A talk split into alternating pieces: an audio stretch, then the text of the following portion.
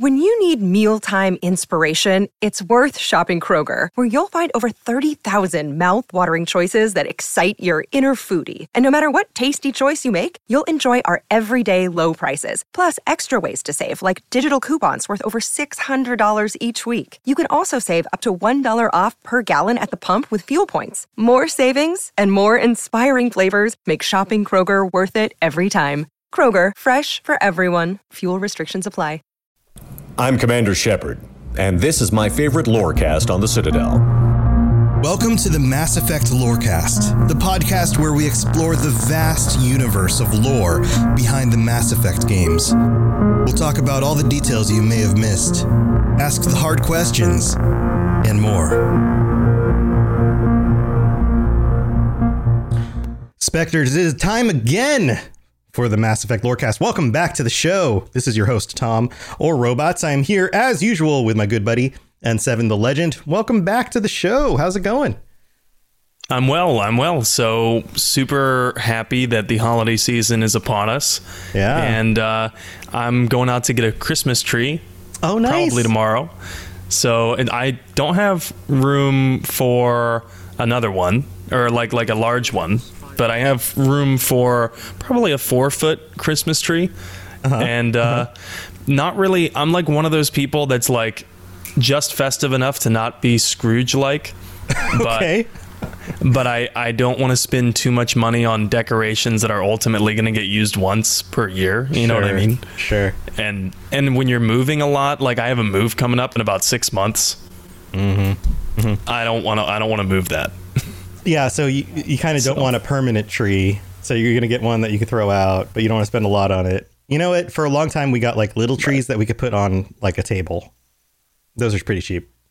Yeah, yeah. still I'm planning to be festive because it's Oregon, right? So it's like Christmas tree capital of the country or I mean, something you just like go that. cut one down, right? Like you just go into the woods and just chop one out. Right, exactly. Like there's so many different places where you can go and cut your own. Um, I'm not sure if we're going to go that far because my lumberjack skills are lacking. but I'll probably uh, go find like a church or a charity or something that's selling them in a parking lot. Nice. Well, have fun. that. I know you're taking this week off, so uh, yeah, decorate the tree, get in the festive spirit, and then celebrate with some, you know, Mass Effect streaming because I know that's on your list of to dos too. So It absolutely is. Yeah, Yep. dude. That sounds fun. Well, this episode, we're diving into something new, something we've never really tackled before because uh, uh, I'm looking at our show notes. It looks like we're going to be discussing emergency procedures for childbirth. Yes, and bathtubs. Um, Mm-hmm. So please keep your ear holes open and uh, tuned in. No, we're not talking about that. Not, not Uh, C-sections? We are. C- C-section? We are not talking about cesarean sections. However, we are talking about C-sec. Uh, Oh, oh. so there was. Mm-hmm. there was probably some confusion in the email chain going back and forth, and now a lot of things are coming into focus. And uh, Yeah, I, I totally prepped completely uh, inappropriately for this episode then. So, I don't know if that doctor is ever going to talk to us again. yeah. Uh, yeah, we'll see about that one. Mm. Yeah. Uh, but yeah, you, man. yeah. Oof. Oof. All the all the research I did on all the different species of alien C sections. Oh, oh yeah, man. I'm looking at eight pages of extremely detailed notes on Asari reproductive anatomy. oh god. Some of this stuff, some of the mm, mm, you don't want to see some of these pictures, friends. Okay, I'm just going to delete all of my research. We're just going to go with your stuff here. All right. So, uh, okay, so where do we start? So we've talked a lot about the bad guys of the Milky Way, uh, and we have, you know, also discussed some official organizations like a, like the Alliance and Cerberus. But here's an official one that is dedicated to ridding the galaxy uh, of all crime on the galaxy's largest space station. So, although they can be pretty dirty too, uh, which we'll get into in a little bit. Of course, we're talking about CSEC. Uh, and if the Spectres are the secret agents, the unaccountable clandestine folk operating behind the scenes, uh, if they are the CIA, The the then- 007s. the 007s, although like yeah yeah if, if they are mi6 then citadel security services which is csec's official name then they are nypd they're the gritty on the ground police force. They're bureaucratic but you know like whereas the specters are all about doing things their way csec is all about by the book. It's you know order order order. No one's above the law. Mm-hmm. Donuts, except for the specters but donuts let's not and talk coffee, about them. And donuts and coffee. Right, donuts and coffee. Got it. And Got it. occasionally beating, uh, beating some witnesses senseless if they uh, are going to expose your dark precinct secrets. Yeah, Uh, yeah. yeah. Okay. Just ask Bailey about that one. All right. Yeah. So, uh, yeah. So you're saying that sometimes there's some shady stuff going on in the back room. Yeah, definitely. Um, these guys aren't exactly white knights. We'll get into some of the the instances of that in this episode. Um, but you know, there's a motto that I found when I was researching this episode. There was just this quote that really stood out for me, and it was from part of the lore, but it's from part of the this little known lore that many people might not know uh, or heard of before. And it's called Mass Effect Homeworlds. It's a series, and the episode or the the Mass Effect Homeworld edition on Garrus uh, has a scene with Garrus talking with his father. And Garrus's father, of course, was also a lifer in CSEC. That's how Garrus probably got the job. And Gar- basically, Garrus's father tells him in a place teeming with millions of people with their own ideas on how society works, some days only CSEC holds the place together. Hmm. Okay. So, They're like very the- collectivist mindset. got it. Got it. So they're kind of they're kind of the glue. Sometimes, I mean, coffee does that for you too. Yeah, yeah, totally. And donuts can can be there to help hold things together in your bowels. Uh, Sure. Yeah. We'll look at that way. and the the wards are basically the bowels. yeah. There you go. Um, no, right. but yeah, that, that's pretty much that's pretty like. I think by the end of the episode, we're all going to understand why that's an encompassing motto for CSEC. All right. So, um, okay. So we've been explaining the origin stories of all these different factions. Um, so what do we know about CSEC specifically and how they came about? Um, so there's not an incredibly detailed backstory here, but what we do know is that the Turians, aka the Bird Samurai people, uh, they they were the first ones to push for a police force on the Citadel. Uh, it's unsurprising given their rigid hierarchical culture, uh, and they kind of seem hell bent on order anyway. So that would mean that uh, CSEC has to have been created sometime after the Turians reached the Citadel, right? Which that was in the midst of the Krogan rebellions when Turians were brought in to be the galactic peacekeepers of the Milky Way. And that would put their earliest establishment date sometime around the like the early 700s of the current era, so 700 710. Yeah, that makes sense. I mean, most of the CSEC members that I I remember, they're Turian. Um, it it also makes sense for personalities as well. Turians, Yeah. it seems to make sense that they would gravitate towards that role. Yeah, that's that's true. Um, their culture is totally in line with that, and and the majority of officers in CSEC are Turian. Even some 1,400 years later, after this, you know, 700, uh, by the start of Mass Effect One, that's still the case. Most officers are Turian, um, and by that time, the largest minority in CSEC quickly becomes humanity. Uh, and that actually is exacerbated by the events of Mass Effect 1 in the very end where Saren has his invasion of the Citadel. There's so many casualties that are sustained on Citadel's side or on on CSEC side that they end up in recruiting so many human beings. And so the ranks get flooded with humans.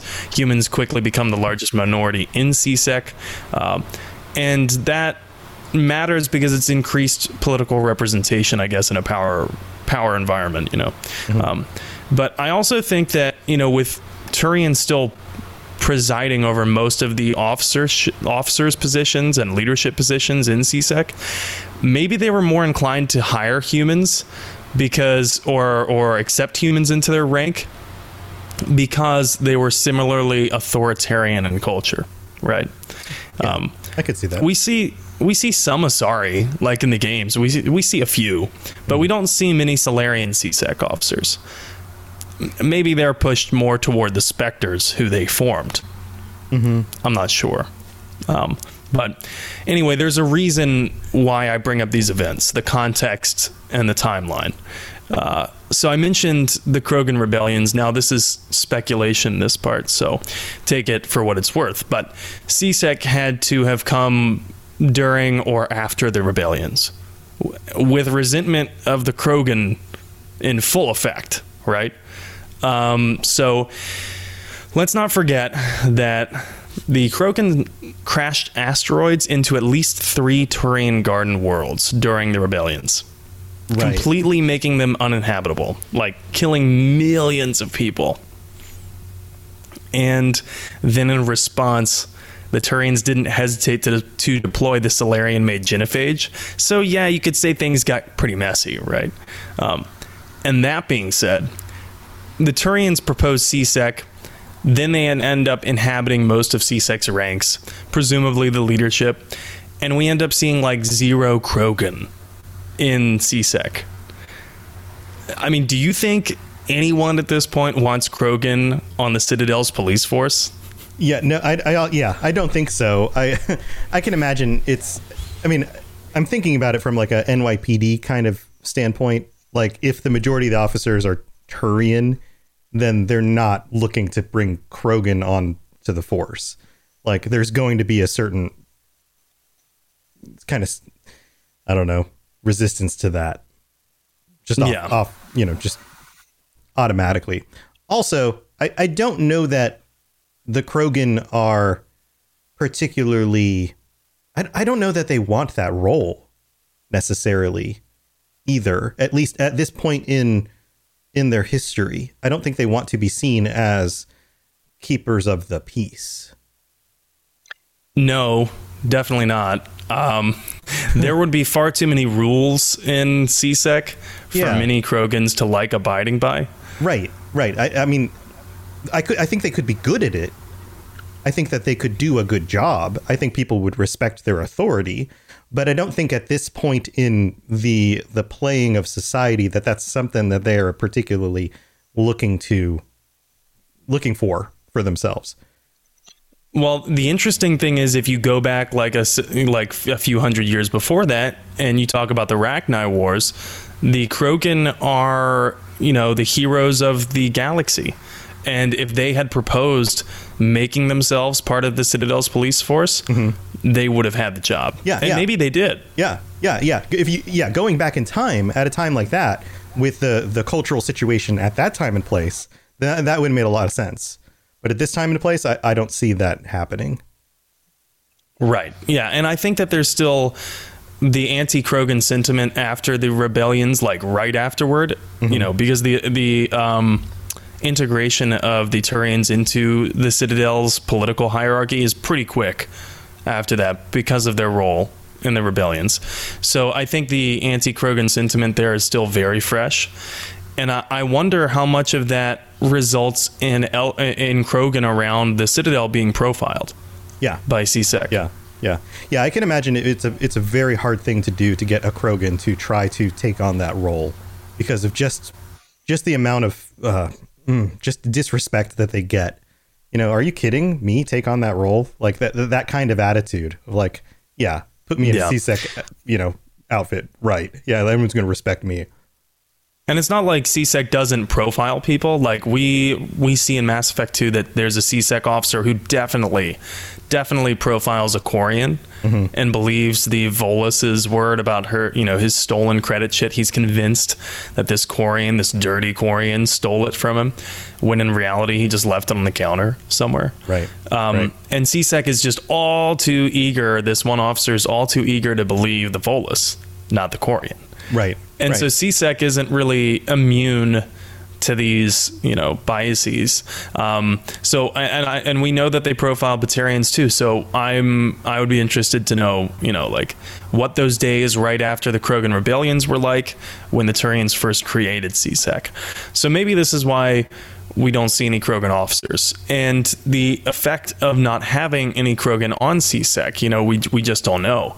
Um, but instead the race with the most animosity toward Krogan ends up being the most prevalent among its ranks.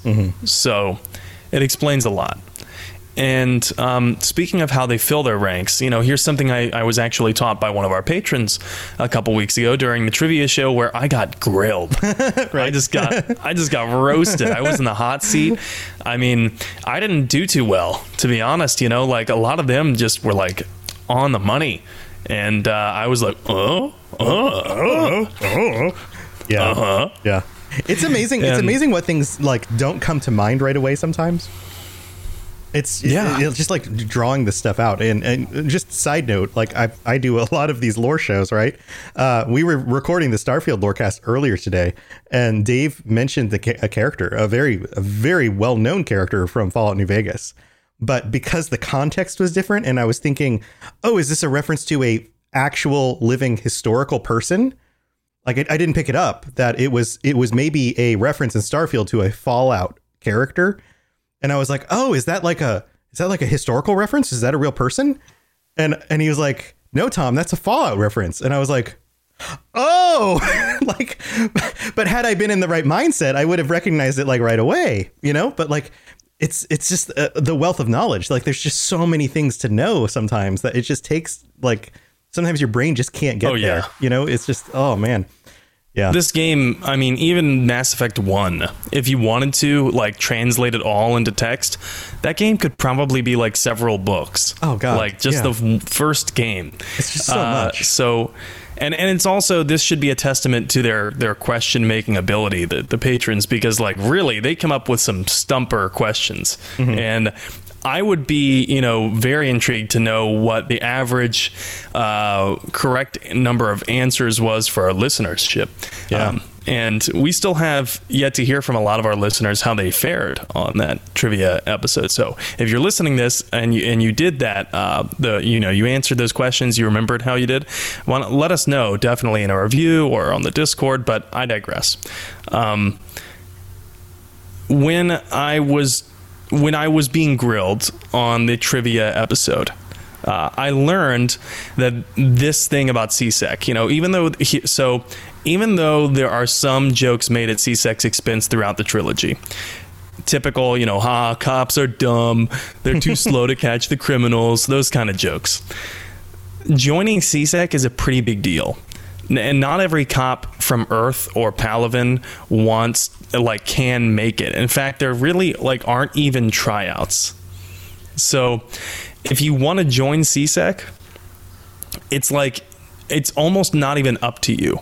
The applicants must be sponsored by a Citadel Council or the ambassador of an associate council race. So in theory, this means the best of the best get to get the nominations or the introductions to their counselors or ambassadors by their commanding officers because most of the recruiting pool comes from military or prior law enforcement service right like lifers um, so uh, that's where the recruitment pool comes from and in theory you're going to result with the best of the best being introduced to their counselor or if they don't have a citadel counselor of their race they get to the ambassador of their associate council race right. Okay. so you can see where this is going. You know, while this can be viewed as selective, in my mind, it severely limits the diversity of CSEC.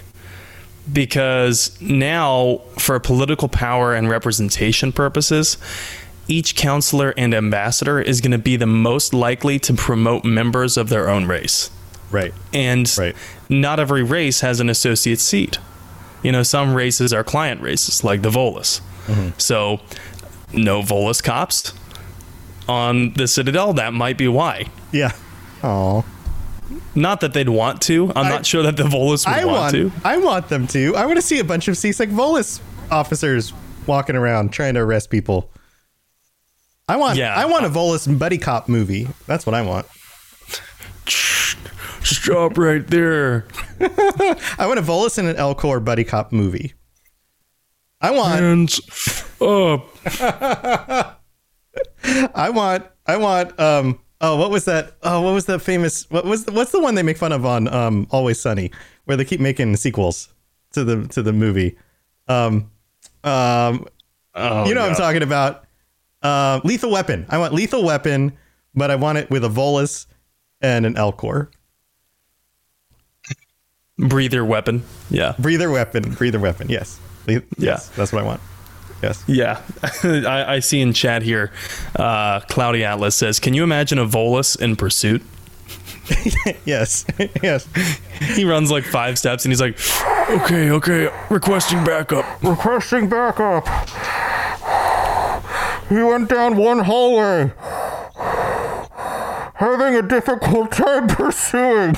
I don't know, man. He's just like super fast. How does he run so far? It's been like 15 feet. yeah. Yeah. I want to see a Mass Effect version of Cops, the show. Cops. Yes. There we go. There, there All we go. about CSEC, and there's like one Volus officer. There's, a, there's the Volus amazing. officer. Yeah. he's like, he's, they're, his, his name's Buddy. They just call him Buddy. They're like, Buddy, hey, Buddy, can you, uh, he, they're like, they just bring him along because they have to. But they like, they're always like, all right, st- stay back, Buddy. Buddy, can you uh, call this in? No, guys, I, I can, I can, I can come in. I, I'll take point on this one. No, no, buddy. No, buddy. You just, you just hang back. Hang back in the car. Just watch your backs. You sure? I mean, I, I think I got it this time. No, buddy. No, we're good. Just, just wait in the car, bud. Just wait, just wait in the car, buddy. And you know, Alright. There actually is, uh, there is a podcast that I've seen. It's, it's uh, run by one of our patrons. It's a tabletop RPG about Mass Effect CSEC, and it's called Blue Shift. And so I encourage everyone to go check that out uh, if you like our idea about a uh, cops on the Citadel. Um, I I think that they're still in production making that, and as any fan of t- uh, tabletop RPGs knows, sometimes planning can be a little difficult. You know, Uh, so I- The, the, I'm. sorry, go on.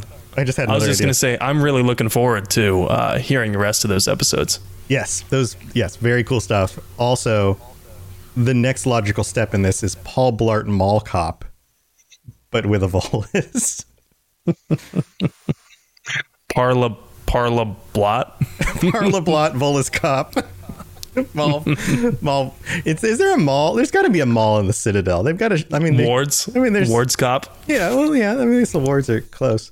I mean, I'm thinking Yeah. like an actual like structure within the Citadel where everybody goes shopping. That's like a, it's you know, like uh, there's only so many places you can go in the game, but the place is Silver huge, Sun? right? Like the place, Silver Sun Strip. yeah, the place is gigantic. But then like he goes around in his little like, it's like little Segway.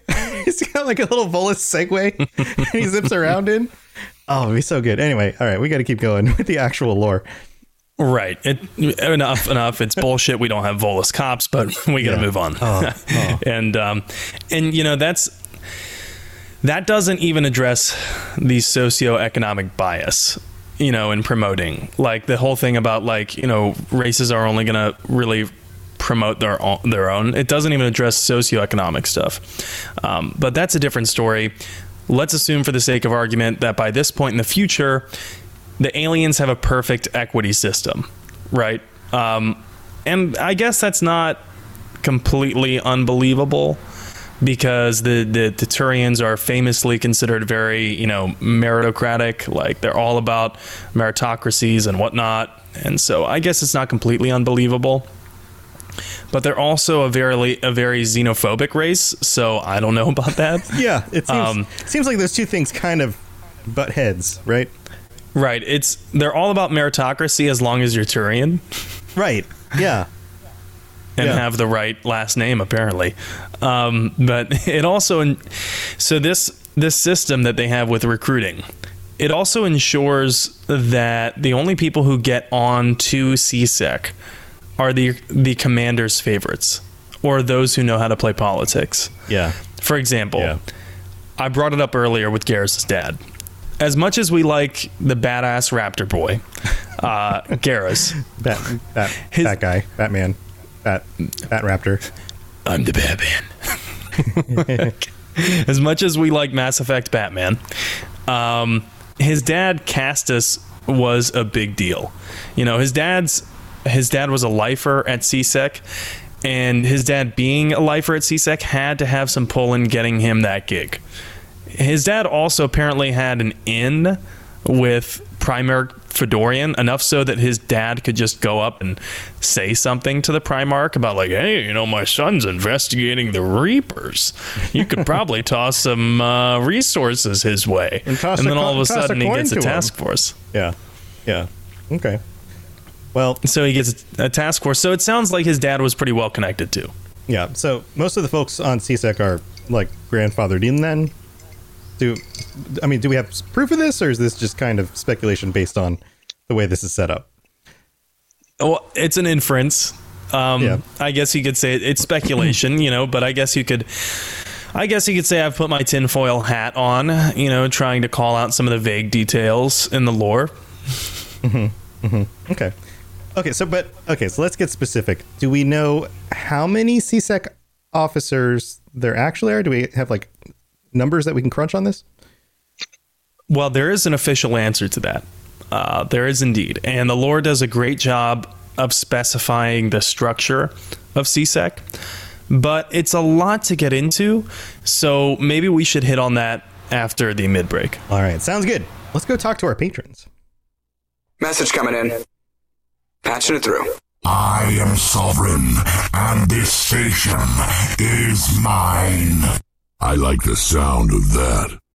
When you need mealtime inspiration, it's worth shopping Kroger, where you'll find over 30,000 mouthwatering choices that excite your inner foodie. And no matter what tasty choice you make, you'll enjoy our everyday low prices, plus extra ways to save, like digital coupons worth over $600 each week. You can also save up to $1 off per gallon at the pump with fuel points. More savings and more inspiring flavors make shopping Kroger worth it every time. Kroger, fresh for everyone. Fuel restrictions apply.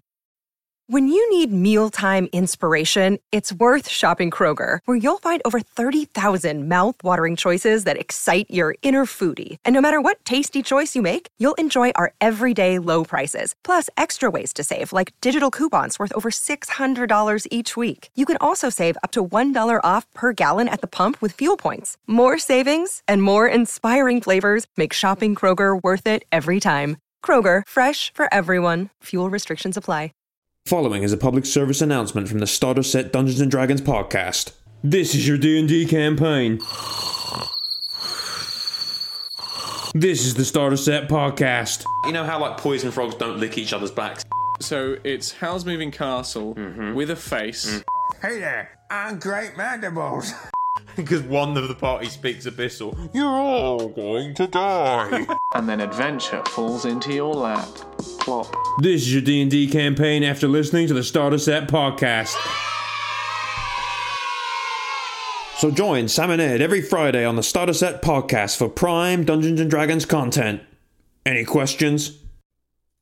All right, this is the part of the show where we get to say thank you to our patrons because you guys are amazing and welcome to our new patrons. Did we we uh we, thanked uh Meiji Moose last time. Who was in chat with us. Hi Meiji Moose. And um also we have a new patron Chris B. Welcome to the Patreon.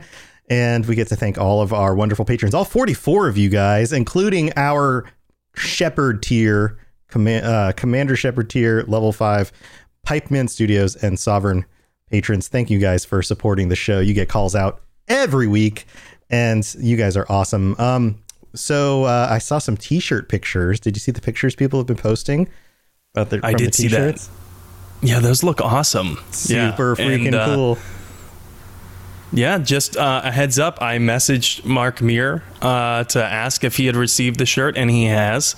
So those people who have the first of the series of the patron shirts, the Renegade, or I'm sorry, the Paragon Water Blue one, uh, just know that you uh, are the only ones with, with that shirt, along with Mark Muir now. Yep. So just you guys, not us. We don't have it. Only you guys, only patrons. And um, so we, there's little notifications that go up on your on your account. I believe. I believe you guys get notifications when things ship out. Also, I believe that's the case. I can't see your side of the Patreon stuff, but check your stuff. Make sure that you are double checking things. And if you are new and signing up at tier three for stickers or tier four or higher with the t-shirt stuff, double check, make sure that you are putting in your addresses and all of that stuff, um, and choosing your t-shirt sizes. So make sure that you have all of that stuff in there. Otherwise, you're going to be like, "Where's my shirt?" and, and it's going to be because you don't have your info in there, and they can't send you a shirt. So definitely go double check that stuff. Um, also, uh, we have some info about uh, the rest of this month because we're changing up the patron chat date.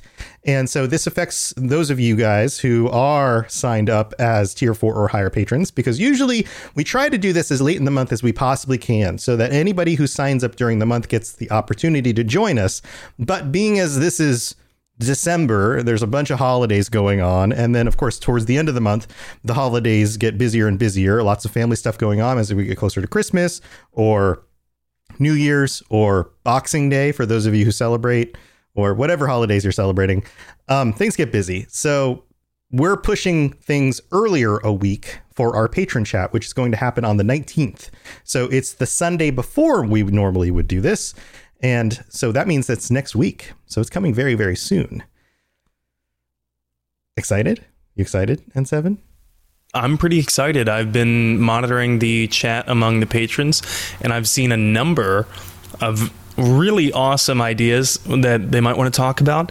I think they have yet to come to a consensus, but I do know that no matter what they choose, I'm going to be happy to talk about it with them. Yeah. So get on that patron uh, tier four chat room start throwing out some ideas.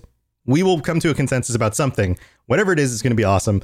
Um, I still think the movie casting idea would be fun, even if people aren't super familiar with actors and things.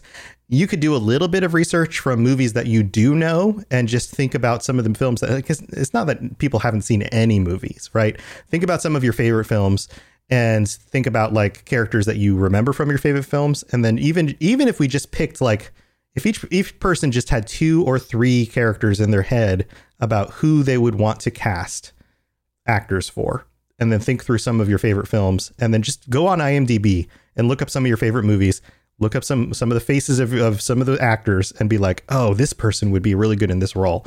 It only takes a little bit of time. I think you could probably pick some actors. But if you want to talk about something else too that that's totally fine as well. Um, so that's that's coming up. So next week if you do sign up at one of those tiers after we already do the episode one of the things that we can still do is you can record uh, a little section and send it in. And so you can still get on the show. We would just have to plug you in after the fact on a later episode. So you could share your thoughts about whatever the topic is, and we would just plug it in to a later episode. So you would still get your voice on the show. You would just have to wait until the next month in order to actually join us during the live show. Um, so there's still ways that you could be involved. It just would be a little bit different this month. Um, and then that would mean that I believe we're going to take the last week off for the holidays because I mean I'm going to be busy. I have some a bunch of family coming in town and and things, and I know you're going to be busy. So um, we'll actually take a week off officially for the first time in what like nine months. So holidays. Yeah, yeah. Nine months. Yeah. I mean, I will be, yeah, I'll, I'll be taking a week off if, if we do end up doing this on the 19th, the patron uh, episode. I'll be taking a week off uh, from the show on the 26th, but I will be working during that time. Mm-hmm. So I'm working straight through the holidays this year. Yeah, you're taking the yay, yay early COVID. week off. Yeah, I've got family coming into town. Uh, my brother and his family's coming in. My parents are going to come over and stay a few days. My wife's family is going to come over. Um, so we're going to have a bunch of people in the house and hanging out and stuff. So it's going to be it's going to be nice to have people around and um, you know people I haven't seen in a while, and it, uh, you know it should be good.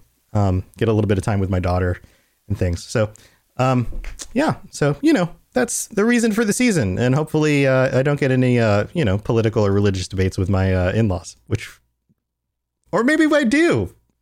It's fun for me. It's a lot to ask for. I enjoy it, but some other people might not. Eh, all right. Well, hey, we'll move on with the rest of the show. Here we go. Spit it out, or are you trying to build suspense? You're so dense, sir. Obviously, I do not know as much about human relationships as I thought. All right, so let's get back to CSEC. You mentioned that we have some specifics on like the numbers, but maybe some other details as well. Yeah, we do. So the lore doesn't present us with a ton of specific circumstances on how CSEC was created, Um, the exact circumstances we don't know. Like we don't know, you know, if it was drafted in a smoke-filled bar. You know, we don't know anything like that. Uh, but we do know a lot more about its structure, and that's thanks to the Codex. And uh, according to the Codex, there are 200,000 constables. Constables, our Canadian and British friends will love that terminology. They're like big Uh, fluffy hats. Hopefully. Oi, what are you doing over there? Constable! Excuse me, Constable. I have a question for you. what is it? That's how they talk. Hey, hey, stop that man! He, he's nothing but a liar and a thief. A thief. A f- uh, it, has, it starts with an F. He's a thief. Do I Yeah. have something on my face, or is it just the way the camera looks? It's just shiny off my skin. I think it's Never just mind. the camera. It's the gap in my beard right here. It's too shiny. You thief! Someone stole his beard. Somebody stole a piece of my beard. It's a thief. So uh, anyway, Um, sorry. Yeah, Constables. constables. Um, Boy, we Americans find that funny and quaint. Uh, But They, the, they have 200,000 constables that maintain order and private suppress and and quote I'm quoting the codex here now. They quote provide pr- pirate suppression. I love that they call it pirate suppression. I mean, that's what a so- constable would do. It has to fight off pirates. We have to suppress the pirates, um, customs enforcement, and search and rescue throughout the Citadel cluster. Uh, so now, when I heard 200,000, that didn't sound like a lot to me, right? 200,000 police for the entire Citadel. So I did a little bit more digging. And I found out that the Citadel's total population is estimated at 13.2 million uh, and I found, you know, which is roughly the same amount of people that live in Tokyo proper or the Los Angeles metro area. Okay. I crunched the numbers a little bit because I wanted to compare the policing levels for some context. And I found that New York City, one of the heaviest policed cities in the United States, mm-hmm. has a population of about 8.4 million and 36,000 police officers. Now, if we do the math, that equates to about 42 or 43 cops for every 10,000 uh, citizens. The Citadel has, do you want to take a wild stab in the dark? Uh, more than that. More than that would be correct. The Citadel Yeah. has 151 constables for every Yeah. 10,000 Okay. people, Yeah, that. I mean, yeah, that makes sense. Wow. Which is just like a way, way bigger number. Right. 151. That's like five times the number. That's that's. Ugh. Yeah. Ugh. That's a lot of cops, right? That's a lot of constables. That's a lot of piracy Boy. going on. that and you know it was actually surprising to me that the population of the citadel would be so low um, but it is 13.2 million. That is the official population count.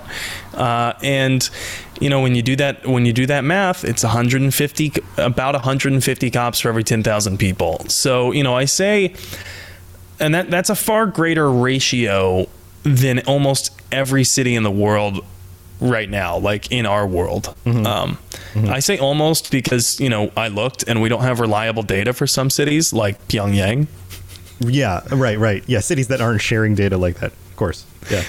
uh, i'm pretty sure there's other major cities in the world where we should question the uh, numbers that come out of law enforcement Sure. Yes.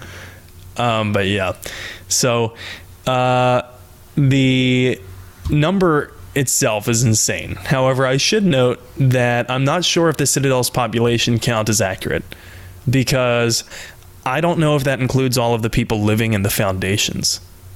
Huh. So okay. So what exactly are the foundations?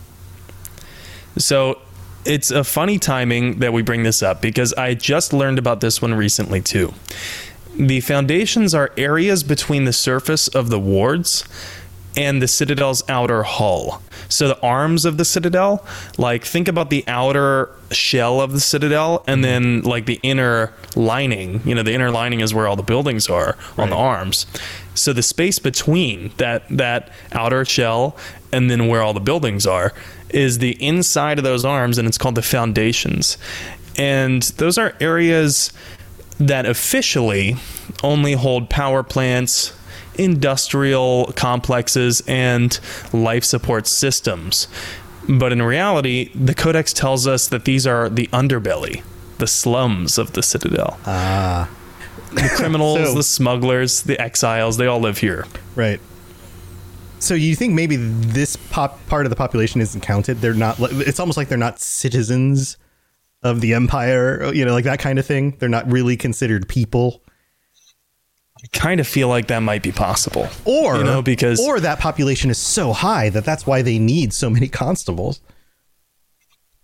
Well, I would guess that that's not the case actually, because we don't ever go into the foundations. As far as I know, the only time we might go into the foundations is in the Citadel DLC. In the very end of Mass Effect 3, or at least that's when people most people save it for. But we don't really go there for like any main lore or story missions as far as I know. We're pretty much always in the wards in the Presidium when we are doing a mission on, on the Citadel. Right. So we don't ever go into any of the slums. You know, the homeless people also live here. And so I always thought the Citadel looked like 100% Bushi Yeah, when we're right. playing in it. Oh, uh, totally. Yeah. And because of that, like even in the wards, we never really even saw the poorest neighborhoods on the Citadel. And I kind of thought, okay, this is idyllic, right? This is it's it's supposed to be a utopia type of thing. Right. Um, and in that way, it contrasted games like Cyberpunk. But that's not really the case because as I was reading, you know, these are the worst areas of the Citadel and they're pretty bad. And, um, you know, it's. It's shocking and it's not, but it's shocking considering that it's got to be the largest cosmopolitan mega, meg- megatropolis like in the galaxy, and we never go into those ghettos somehow in the games and you know i just felt like the citadel was missing that certain depressing feeling like right. games like cyberpunk have nailed It would be like going to visit DC, but getting flown right into the uh, the actual government structures and buildings and the hotels that the politicians stay at without ever getting into the rest of the city. Well if you think about the political clout that an n7 operative and a spectre might hold Yeah. it actually makes sense why they Right. would not expose shepard to that Right. Right. It would. I mean, that's like that's that was always the, the feeling I got was that like you you flew into the the citadel and you were just dealing with like the political part of the the place. Like you were only seeing the good stuff because you only went to a few places. Like Yeah. and you, Yeah. and and the, you know, I mean, there were some things that were a little seedy, but they weren't bad. they were just a little seedy. they they weren't like they were well within the acceptable parameters for the citadel tourism industry Right. You know, they were seedy for the politicians. You know? yeah Yeah. And a quick little aside here because I never knew about this, and also because I've heard just how much some people love it when I read from the Codex. Uh, Gotta quote something, dude. the Codex says, quote, the station's recycling systems are located in the foundations. These manufacture a variety of artificial organic pastes that can be eaten for sustenance. They're free and nutritious, but nearly tasteless and of an unpleasant texture. Poorer Citadel residents quickly become adept at dressing up this bland fare with sauces and spices, while imported foodstuffs are a popular luxury of the wealthy. So they're grits. It's basically like tasteless grits. It's just grits. It's like grits without any butter or salt or anything else in there. I think grits might actually be better. I'm not sure, but Maybe. like, so like they have this. I'm imagining the the political marketing for this. They're like, we're feeding the poor. We're making sure that no one starves, and the poor are like, this is dog shit. Right, right. They're like, this is basically like t- the plain paper of food. This is, Yeah, yeah, this is nothing. The poor are like, I'd rather leave. Right. but you, but they can't they can't leave the Citadel because that would be expensive, um, as we know from numerous uh, characters we meet in in the in the galaxy. But I digress. The uh, Citadel population count likely does not include the Foundations. And I would imagine that CSEC is too afraid to even venture down there under normal circumstances. But even on the wards and the Presidium, the point still exists. You know, this is a very heavy police presence. And this is from Mass Effect 1's Codex. So this is before the Reaper invasion, before Cerberus's coup attempt, or should I say insurrection. Those two terms are used interchangeably anymore, and I'm just losing track. Uh,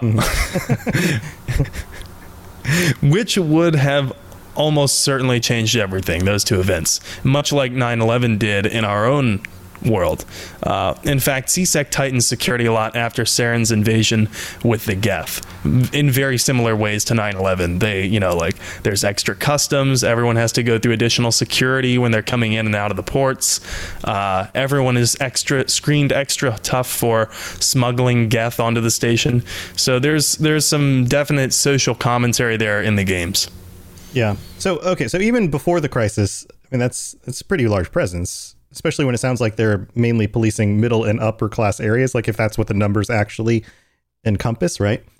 Um, so with that many cops, they have they have to have like a hierarchy of some sort, right? They do. Um, and they are primarily split into six divisions. So this info is brought to you by the in-game encyclopedia, also known as the Codex. There's six divisions. So the first one's called enforcement. This is more or less your typical cops, your patrol cops, and your first responders. Uh, think of Armando Owen Bailey, aka Captain Bailey, and then Commander Bailey. Uh, but when he's Captain Bailey, he's likely a precinct chief when we meet him in Mass Effect 2. So he would almost certainly be in the enforcement division. Uh, there's also the investigation division. These are, quote, detectives who puzzle out the truth behind crimes and bring perpetrators to justice. And it's like, that is that description is so it reeks of like fiction writer. Uh, Yeah. But anyway, Yeah. Yeah. it's likely to the same division that Garrus was in when he was looking into Saren and Saren's activities. That makes sense. Uh, there's the customs division. This one is probably responsible for all of the excruciating elevators. Uh, that, we- that we have to endure in Mass Effect 1. And then in Mass Effect 2, the excruciating scanners, aka load screens. This is how they've written this into the game that there's an entire division of CSEC dedicated to this. So if you're pissed off at that, just blame CSEC. Uh, here's, Yeah, it's their fault. here's customs. They screen thousands of passengers and cargo containers that pass through the Citadel's ports every day, which to me sounds like an unbelievable, unbelievably low number because it's the Citadel. And you're telling me only thousands of passengers and cargo pass through there every day? Huh. Like, I'd venture to, to guess it's millions. or at least hundreds of thousands. Yeah, yeah. Like how many Right, people? or How many people fly through like LAX airport in a day, or L- LAX airport and the port? You know, like both things, or Tokyo airport. Like it- we're looking at similar numbers. Oh my here, God. You know, Yeah, I have no idea. And, like, not just people, but cargo. yeah, people, cargo, uh, all of that stuff. Yeah. I And don't know. And, that, so and that's not a space. pretty low. That's not a space location in three dimensions. This is a like on the ground location. In like you can't go up or down from it. You can only go north, south, east, and west. Right? Yeah, as far as I know, there's no commercial spaceport there yet. Um, You're right, but yeah, but maybe that'll be in our lifetime. Maybe I'm dreaming. Um, there's an e-crimes division too, and this deals with cyber crimes like identity, copyright theft, uh, hacking, and uh, illegal AIs. One would think that there would be more Salarians working in CSEC, mm, particularly here, but I can't really recall seeing any Salarians. Like again, I can't see recall seeing any Salarians in CSEC at all. And now that I've said that, someone's gonna correct me. And be like, like, well, actually, yeah. Well, there was this one time in the game that you forgot about, you fucking dumbass. If you notice in Mass Effect 1 in the background of scene 24, there's yeah. mhm.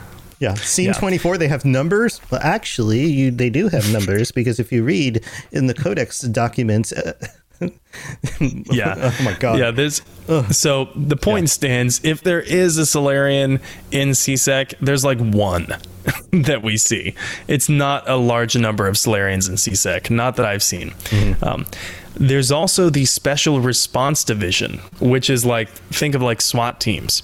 They deal with hostage hostage situations, bombs, uh, armed criminals, and uh, they also defend the Citadel from invasion. They're like the frontline ground force. Uh, so they took probably heavy casualties in the events of Mass Effect 1 when Saren tried to evade. Uh, they probably took heavy casualties in Mass Effect 3 with the Reaper invasion and the Cerberus coup attempt. Um, I wonder. and then lastly, I wonder. Just side note here: if one of the reasons there are so many members of CSEC is due to uh, d- defense from outside forces, because not everybody on CSEC is just per- per- patrolling the internal dangers of the station. That some of them are actually defending against external threats, whereas like NYPD isn't so worried about New York being invaded by space pirates, right? Like that's like like New York is being protected by the US Army for things like that, whereas Citadel isn't necessarily being protected by some sort of outside invasion army. Well, here's the interesting part about that, um, because I thought about that too. But there's a patrol division.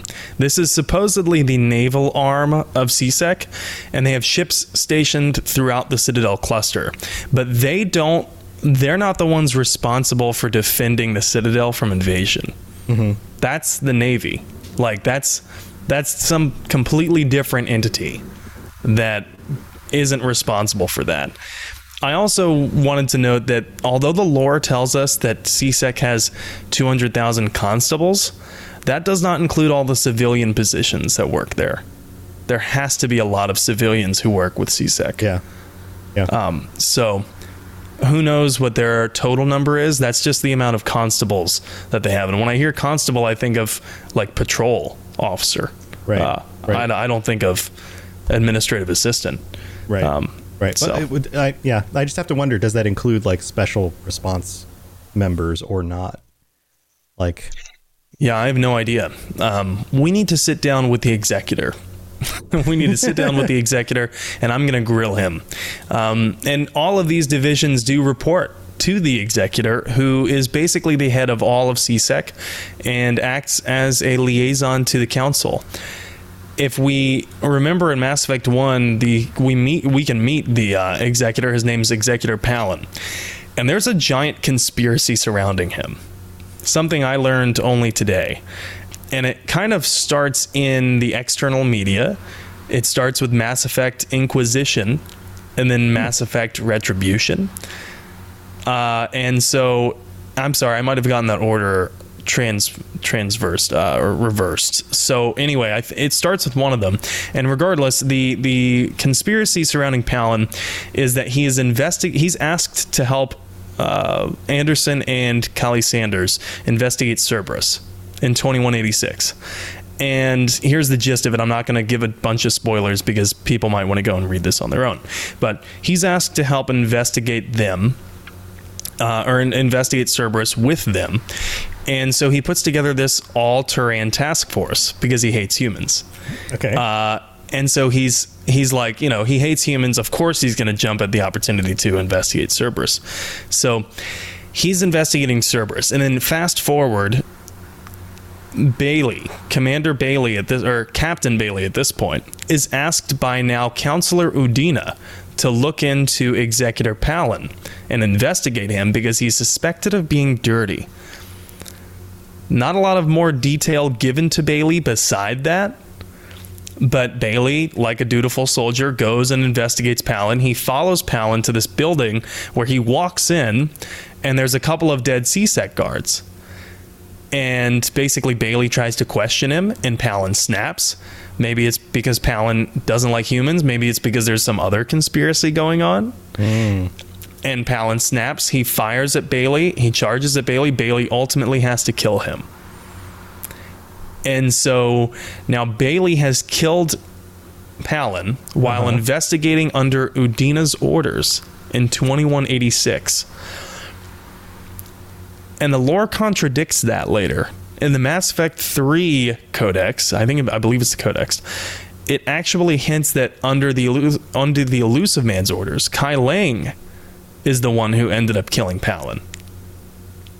So that would mean that Palin lived a little bit longer than what Bailey thought. And it would also mean that this that Kai Leng took out Palin shortly before or after he killed the Salarian councilor, where Thane ultimately ends up getting stabbed. Huh. So I'm not sure if this is an intentional contradiction from the lore. I feel like it is. I feel like it's one of those unreliable narrators Yeah. ty- types of deal uh, because this whole conspiracy to me reeks of Palin was on to Udina. Udina was the Cerberus plant, as we now know after having played Mass Effect 3. Um, and I think Udina wanted to take care of him. Yeah. Interesting. So, Interesting. yeah. That's that's So I have to I have to disclose I haven't read Inquisition and Retribution front to cover yet. I will, um, but I didn't want to spoil some other details that I found out about those uh, to all of you. But yeah, that, that's a massive conspiracy about them. That's cool. That's cool. All right. So, um, I, I see we have some other information about specters and and CSEC. Yeah, that's right. So now specters are often butting heads with CSEC, you know, because they, Butting- butting they heads with everybody, but you know, Yeah. Yeah, that's why I kind of paused. Like they they're not easy to get along with because they're kind of all on power trips. kind of their job Um, though. I mean, they're supposed to you know poke their heads into everything. They are supposed to be the power trip. Uh, they're often just they don't see eye to eye because while we hear this first in the games from Executor Palin, who believes that allowing specters to be above the law is a dangerous practice, which is interesting because it would seem to indicate that he really does know about Saren's actions. But if we can all recall, Saren or uh, Palin is all too eager to pull Garrus off the case when Garrus is investigating Saren in Mass Effect One, even though Garrus is the officer in charge of the investigation. Palin is much more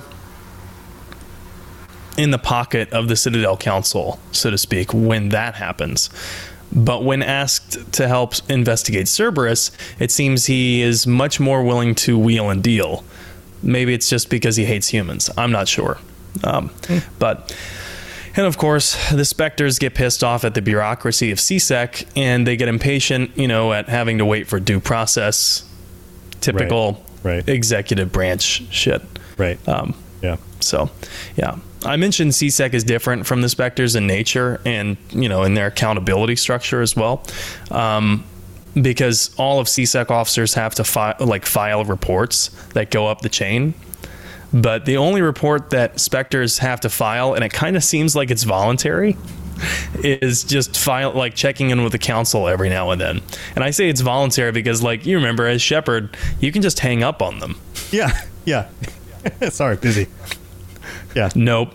Nope. You can lure them into talking to you, be like, "Oh, I'm not going to hang up on you," and then just hang up on them again. Yeah, and you can get, kind of do it over and over again. Yeah, and they, they get impatient with you for that. Yeah. Um, but yeah, it's it's it's totally voluntary whether or not specters even want to check in with anyone. Like, uh, so yeah, they're limited. CSEC, however, is limited to their jurisdiction is limited limited to the space immediately surrounding the Citadel, whereas the Spectres, it's like the entire galaxy is their their oyster. So, uh, one final question here, and I don't think we covered it yet, but uh, what about the real life inspiration? Because we've we've talked about this with some of the previous things. Is there real life inspiration for the name? Yeah. Um, so, you know, what I saw was that it's it's not confirmed, but it, because Bioware is a Canadian largely Canadian company, Canadian studio. This is probably named after the Canadian government's National Cryptolog- Cryptologic Agency. I think I'm pronouncing that right. Uh, the Communications Security Establishment Canada, or C- CSEC. So, yeah, that might be their real real life inspiration. And uh, I see that Diddle that base in chat here says, I think Garrus is a detective and not a new officer. I meant to say that if I didn't go over the investigation division earlier. Uh, yeah, Garrus was definitely. Uh, investigating Saren, so that would have made him a detective, a detective in the investigation branch of CSEC. Um, I can't really see him fitting in any other branch of CSEC other than that. So Garrus likely spent a good a good chunk of time uh, climbing the ranks of CSEC before Shepard even meets him. Yeah. And Yeah. it is ultimately because he's told to drop the case with Saren that he joins Shepard's squad. Right. Yeah. Um. Yeah. This that conversation started because Claudia Atlas uh, stated, um, "I find it weird that Garrus is a really new officer, and the first thing he does is investigate a specter." So that was a response to that. Ah, okay. Yeah. Yeah, that is um you know, I would love to see some background on Garrus's work before doing that, but I do know that Garrus had gotten into many confrontations with his father about the way that he was approaching topics. Of course, we know in Mass Effect 1 Garrus has a problem letting Dr. Hart go. He has a problem letting people go when it when chasing them would mean disobeying the law himself. Uh, and his father sternly tells him, you know, you do things the right way or you don't do them at all. And Garrus has a very different perception of that. Yeah. He responds and goes, "I'm Batman," and his father's like, "Excuse me." Yeah, his his father uh, his father more or less is like grow up. Grow up, take off the Batman cowl and the cape, go into go back to your room. You're in timeout. And then, and You're a loose cannon Vakarian, but you get the job done. And then he looks at him and goes, "I'm Batman," and storms out the front door and gets on his bike. And then, you know, Garrus is really just looking for his bane. oh no! Uh, we're gonna save the Bane uh, voices until next time. All right, dude. So coming up next week, patron chat. Yeah, yeah, I think so. Um, at least that's what it's seeming like in the uh, in the patron in the Discord, the patron chat in the Discord that channel. Uh, Got to get a consensus from the patrons. That's not a Legion. Uh, that's not a Geth reference. Just need a consensus from you all about availability. Uh, but from what I've seen, I think more people uh, are down to do December 19th, which is, of course, one week from when we are recording this. And uh, yeah, that would mean that next week we are talking about one of the glorious topics that the patrons will choose. That's not decided yet. So Yeah. And what have you got coming up this uh, this week? I know you'll be streaming and stuff. Yeah, like I said, I'm going to do some uh, streaming, going to do some Christmas decorating around the house. Probably not going to do those two things at the same time. I don't your think Christmas that- decorating. I don't think many people would care to watch that. Hey guys, hey fam, let's decorate the tree. Here I go. I gotta be honest, you know, most mundane activities that I've seen like that that people watch on Twitch, I'm not exactly built for that. I, I don't I don't get the appeal, but like I mean that's cool. Like if that's what you want to watch, that's fine. Yeah. Uh, maybe if I put on like a Santa skirt and then people would watch it. There you go. There you go. Yeah. Yeah, your your high heels and your Santa skirt. I mean, Yeah. maybe you have the legs for it. I, don't- I haven't seen, but maybe.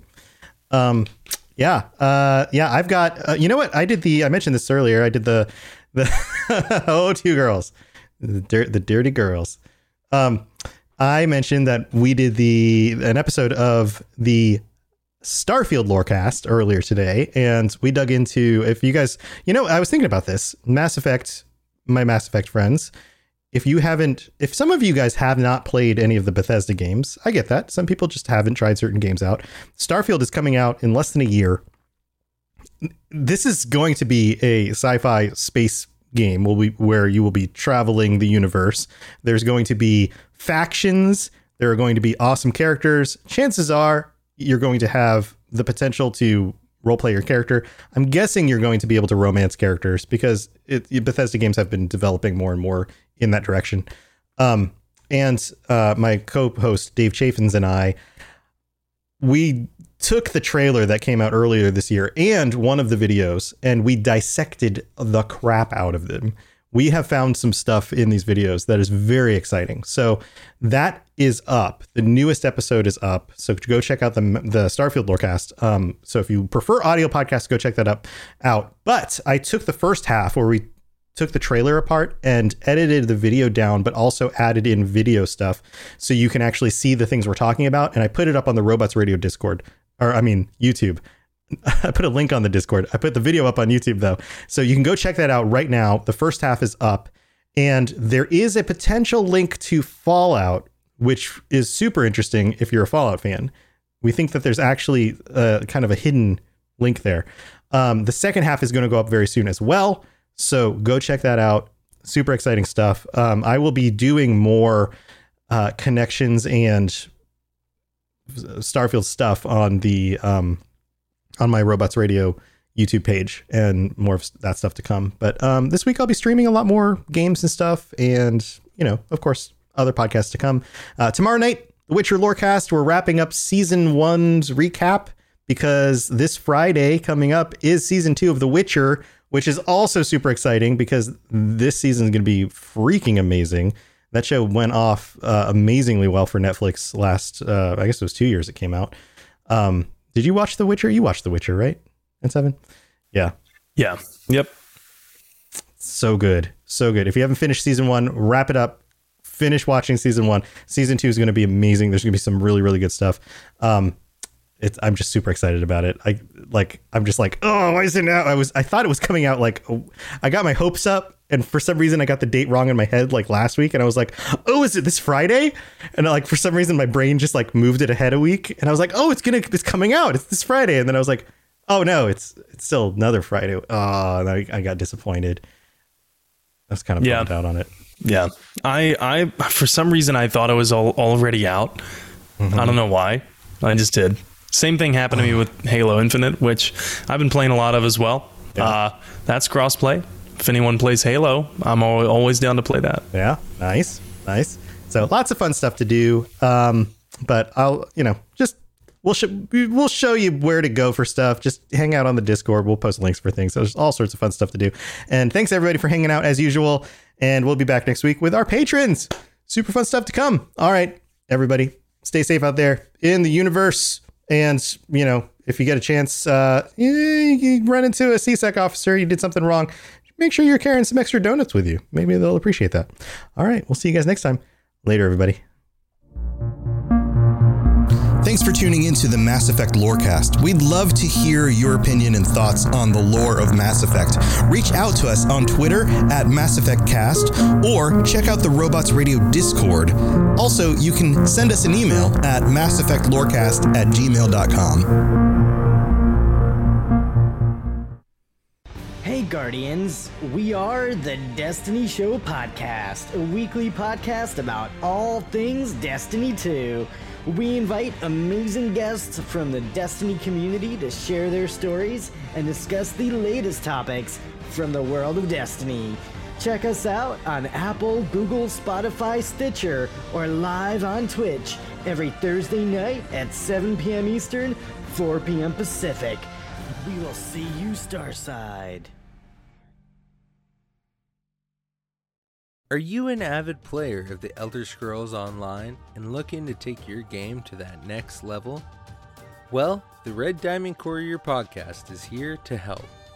I'm Bob Chichinski. And I'm Dogbark24. We are two experienced players aiming to help others learn and improve through in game knowledge and references. From PvE to PvP and everything in between. There's sure to be something for you in the Red Diamond Courier. We, we hope, hope, you check, check us out. out. Thanks. Thanks.